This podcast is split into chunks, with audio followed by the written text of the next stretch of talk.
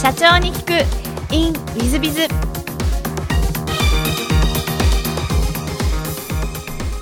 WizBiz の新谷です。先週の続きをお聞きください。保険ショップのいわゆる保険クリニックの展開でなんか苦労話とかそういうのあられますでしょうか？そうですね、やっぱりですね、いくつかあるんですけども、一番まずきつかったのは保険会社側が非常に非協力的でした。そうですか。もともと保険っていうのは一社専属販売っていって、メーカーのその一つの商品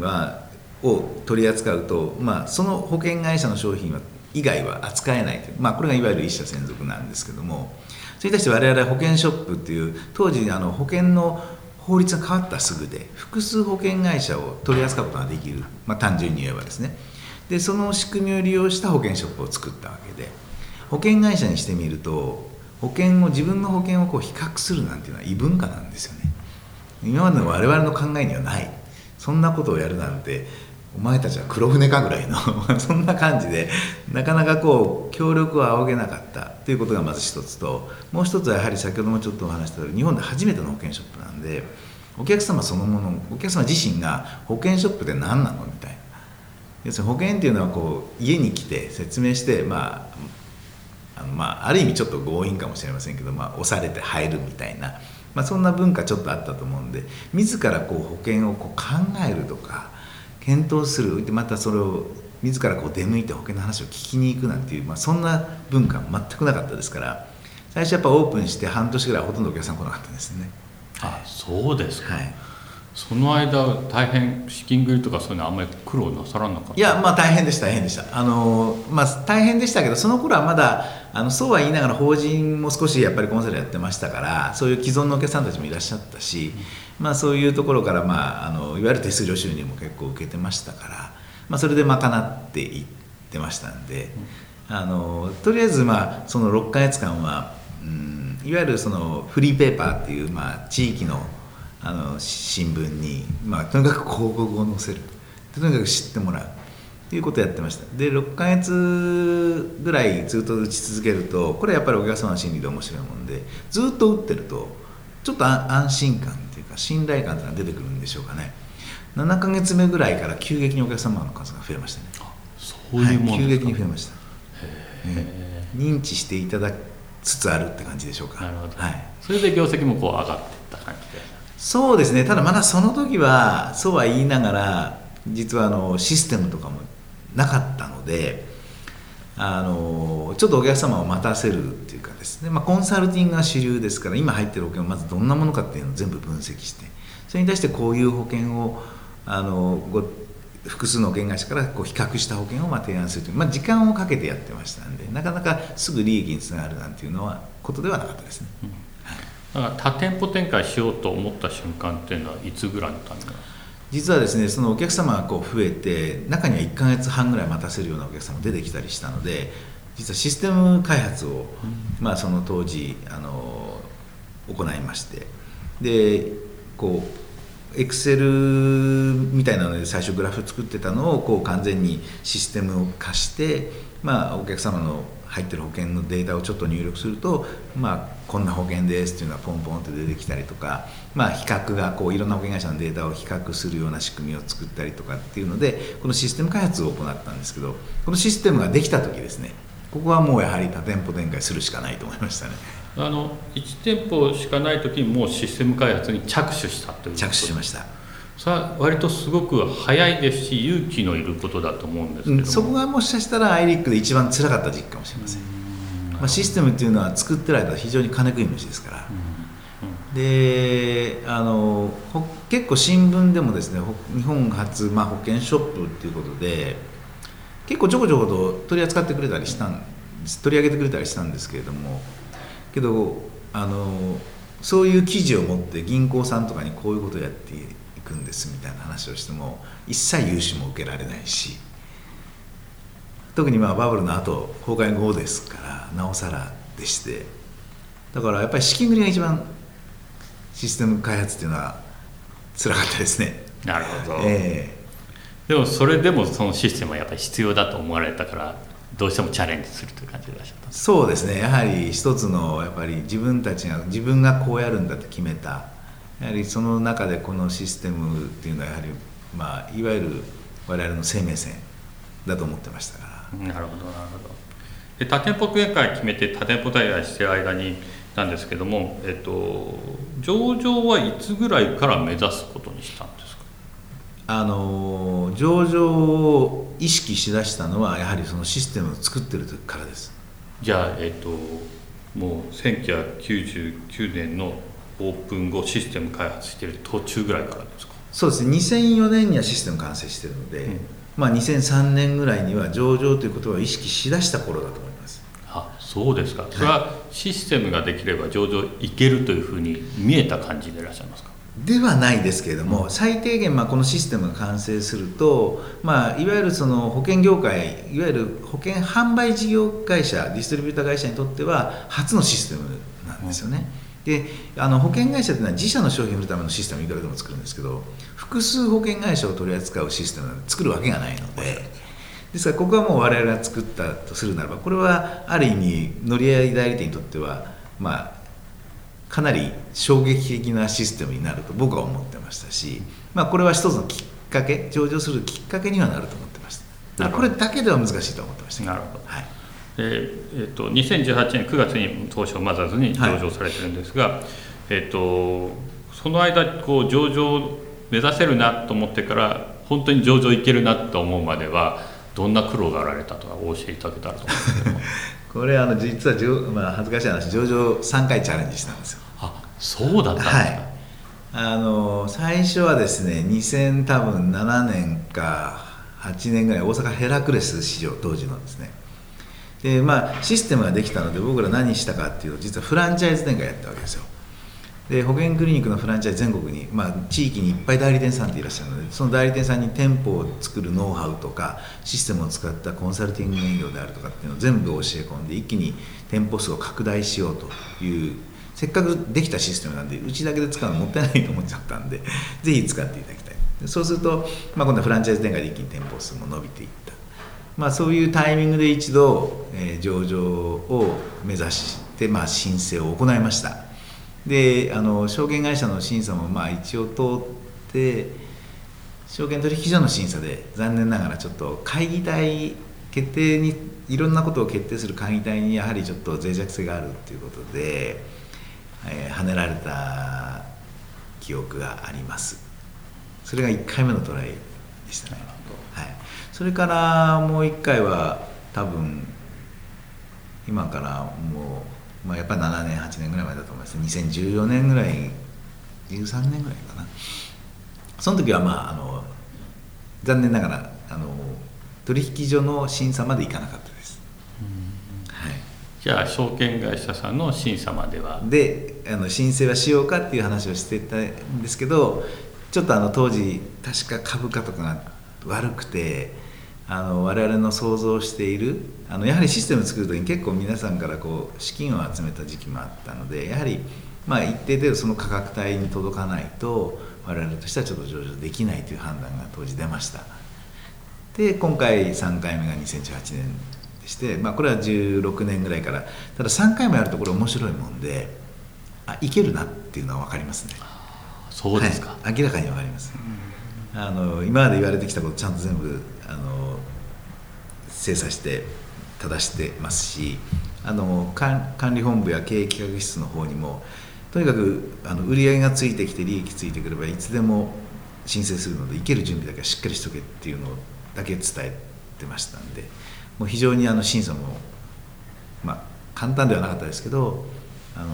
順調にいったかなと思ってます。はい、なるほど。なんかこう上場をなんか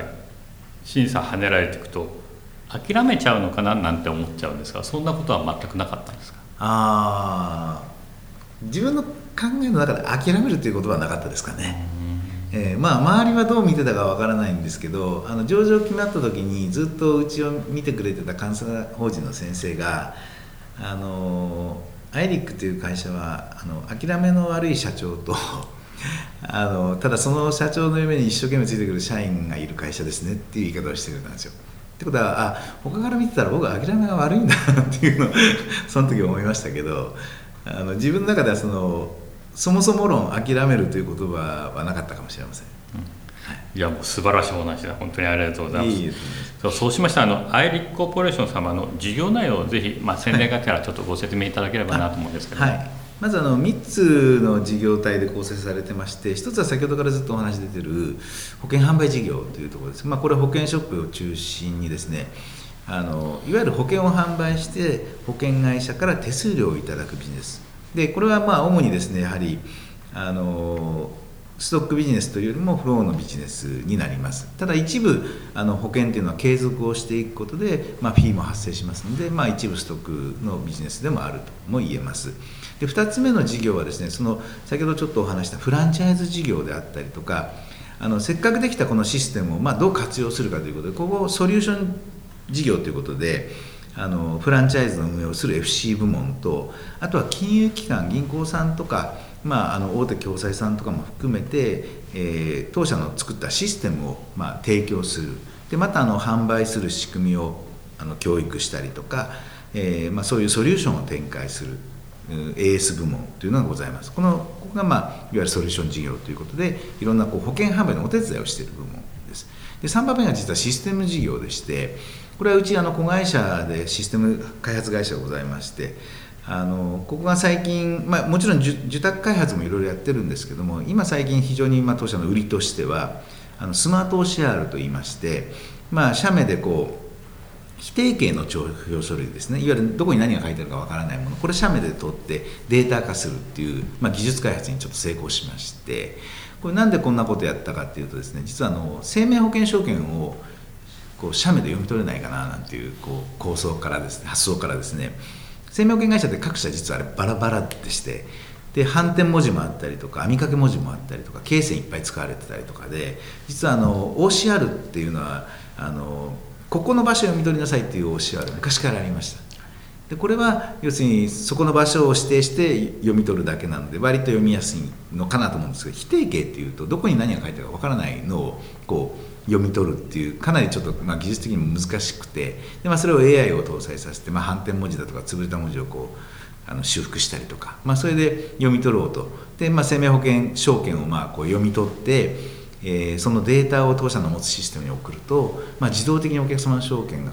険がこんなんですっていう分析シートが出来上がるみたいな、こういうことをやろうとした時に、その OCR が完成したっていうこと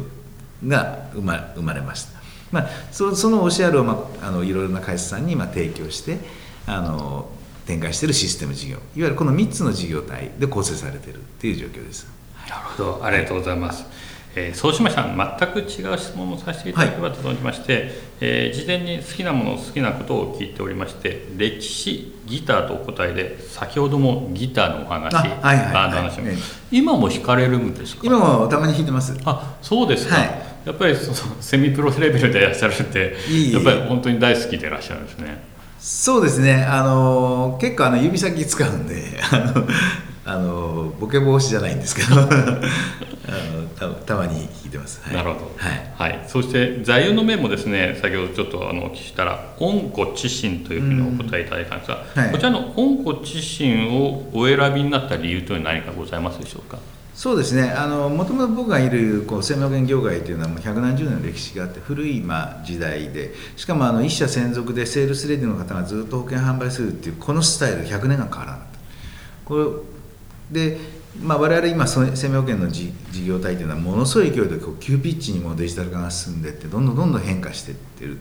その30年ぐらい前から変化が始まったんですけど、その先駆けみたいに僕らは保険ショップをやらさせていただいて。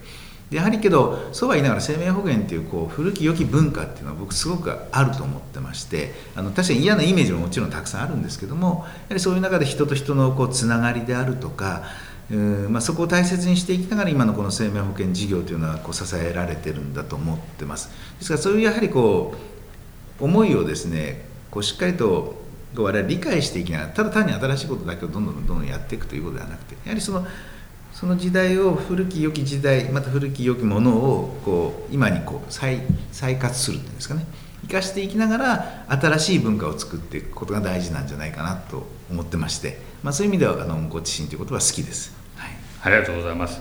じゃあ最後のご質問なんですが、この番組経営者向け、もしくは全国の社長さん向け、起業する方向けの番組でございまして、もしよろしければ社長の成功の秘訣をお教えいただけたらなと思っております。はい、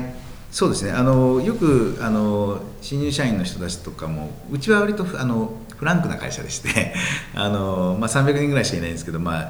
本当に昨日もちょっと新卒の子らとちょっとお食事をしたりとか、割とこう距離を近く持ってるんですけど、そういう時にもよく話をするんですが、やはり我々生命保険の中で生きてて、生命保険のことだけ考えてても多分そこから発展性ってあんまりないと思ってまして、やはりそういう意味ではですね、僕は一応いつも言うのは興味を持つことがすごく大事だと。今産業い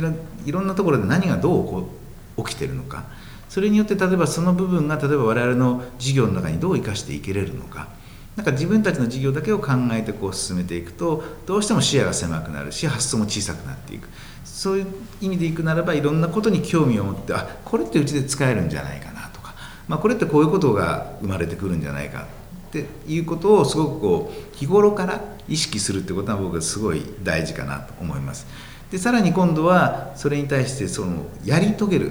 実行する力っていうのが絶対的に必要でして、僕はいつも思うのはできないことってあんまりないのかなと思って、どうやったらできるのかを考えるべきだっていうことをやはり社員の人たちもよく話してて、ですからやはりそこを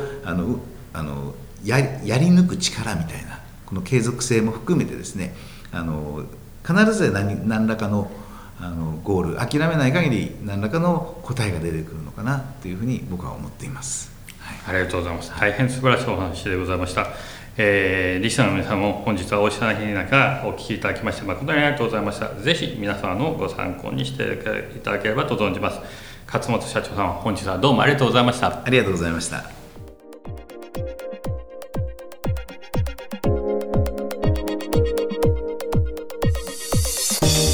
本日の社長に聞く in WizBiz は、アイリックコーポレーション勝本社長様で、懐かしいですね。私来店型の保険ショップ結構詳しいんですけども、素晴らしいですね。1999年に来店型をやってるなんて、多分日本一早いんじゃないですかね。システムをその当時から考えて上場を目指す、それもすごい早いですね。いわゆる乗り合い代理店というものが何なのかがよく分かってらっしゃるからできることで、やっぱり相当聡明でいらっしゃらないとこれは多分できない。その理由は多分ですね、時代をきちっと読んでて、知識を入れ、情報を入れ、そして、保険以外のことにも興味を持ったことによって、結果的にその来店型も発送するし、システムも発送するし、そして3回も上場チャレンジして3回目に上場を果たされるというのは本当に素晴らしいし、本当に素晴らしい社長様で、私が本当に一番感銘を受けたんじゃないかなと思うぐらいでございます。中でもお話の中ではやっぱり違う知識も入れるという話が本当にその通りだろうなと。違う業界のこともすると、自分の業界のことが分かったり、自分の業界の未来が分かったりすることがあります。そういう意味で、やっぱりシステム開発とかに着手される理由が分かりますし、先進的なことができるんだなと思います。OCR の読むシステムもその通りでして、OCR 皆さん勉強された方がいいと思いますが、通常はですね、定型フォーマットしか読めないんですよね。それが読めるようにしたら AI の登場によって読めるように今後なってくるとは思うんですけども、それをいち早く開発されているところも先進的で、保険業界の方とは思えない感じですね。もしくは IT 業界の方のように思えてくるや素晴らしい社長様でいらっしゃいました。ぜひ皆様方も他業界も勉強して、ぜひ自分の業界で成長していっていただければなというふうに思っております。本日の社長に聞く in WizBiz はここまで。それではまた。経営者を応援する社長の孤独力番外編。本日の社長の孤独力番外編は10勝7個、市場が飽和状態なので新たなビジネスに進出したい、市場が飽和する前に新商品新市場を考えておけということでございまして、正直言いまして、すべての企業さん、新サービス、新商品、新しい、新規事業ですねをいつも考え続けなければならないというふうに私自身は思っています。というのも、企業は環境適応業ですので、企業がですね、時代が変わるとですね、必要なくなってくるわけですよね。例えばですけども、今回この収録をしているときは、ちょうどコロナの、最中といいますか、ウィズコロナ時代がやってきたみたいな時でございます。2020年の11月に収録しておりますので、皆さんがお聞きしているのはちょっとずれるかもしれませんが、もしくは、お読みにいただいている方々がちょっとずれるかもしれませんが、そんな時です。で、その時にどうなることが起こったかというと、一気にネット化というか、ある意味ズーム化というか、オンライン化ということが起こったわけですよね。皆さん方もよくご存知だと思います。それはなぜかというと、今第4次産業革命中なんです。第4次産業革命といわゆる IT 化とか AI 化とかそういう産業革命ですね。そうするとある産業の人たちはその産業で働くことはできなくなるんです。なのならば産業がなくなるから。で、違う新しい産業に職業を移していかなきゃいけない。これが産業革命なんですね。で、かつコロナが来たことによってその足が20年30年かけて、産業革命が起こっていくわけですが、それがもしかすると1年か2年で一気にやってきてしまったと、こんな感じなんですよね。ですので、例えば飲食業の方々はおそらく3分の2の従業員の方々が他の産業に移っていかなきゃいけません。店舗数的に言うと3分の1か半分しか減らないと思います。でも働く人はすごく減るわけですよね。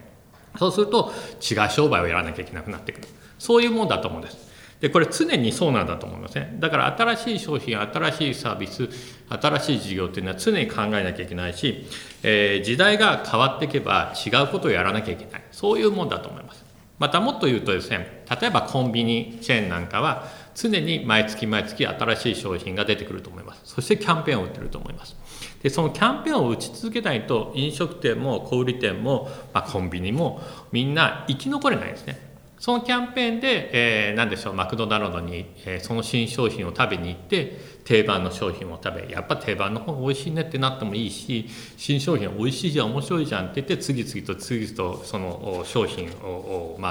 ついつい買いに行ってしまう。だから売り上げが上がるみたいなことがあります。ということで、飽和状態になる前から新商品、新サービス、新企業を考えねばならないんだということをまずはご理解ください。で、飽和状態に本当になってしまって、もう手遅れになってしまっているということがもしあるならば、新しい事業に進出するしかないですね。なんだったら、全然違う商売っていいと思います。場合によってはですね、建設業の方が飲食業やってみたり、飲食業の方が IT 業やってみたり、こういうのはありえます。環境適応業でございますので、企業は環境適応業でございますので、変わっていく時代にちゃんと合わせていかないと生き残らない。強いものでも、頭のいいものでもなく、環境適応できたものだけが生き残るというのがこのビジネスの世界、資本主義の社会でございますので、ぜひですね、新しい事業というのに取り組んでいただく、それもチャレンジしてみるというのをお勧めしたいというふうに思っております。私どもではフランチャイズビジネスなんかもご紹介もさせていただいております。フランチャイズビジネスはノウハウを本部さんからいただいて、一生懸命自分たちがマネジメントするというものでございますので、ぜひそういったものもチャレンジしても面白いのではないかなと思っておりますので、もしよろしければ WizBiz.jp のサイトをご覧いただければというふうに思っております。本日の社長の孤独録番外編はここまで。また来週。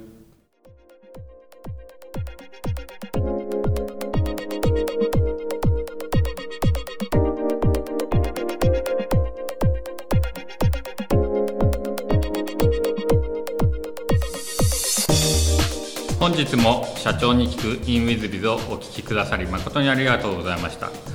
この番組は2017年1月から毎週配信を続けております。これまでにたくさんの成功社長、成功経営者のインタビューをお届けしてまいりました。その内容はすべてテキスト化いたしまして、私ども WizBiz が運営するウェブサイト経営ノートでも閲覧いただけるようにしております。音声だけでなく、文字で読み返すことで新たな発見や気づきがあり、皆様の会社経営に役立つヒントがきっと見つかるのではないかと思いまして、サイトの方にもさせていただいています。ぜひネット検索で経営ノートスペース社長インタビューと入力いただき、経営ノートのサイトをご覧になっていただければというふうに思っております。本日の社長に行くWizBizではここまで。また来週。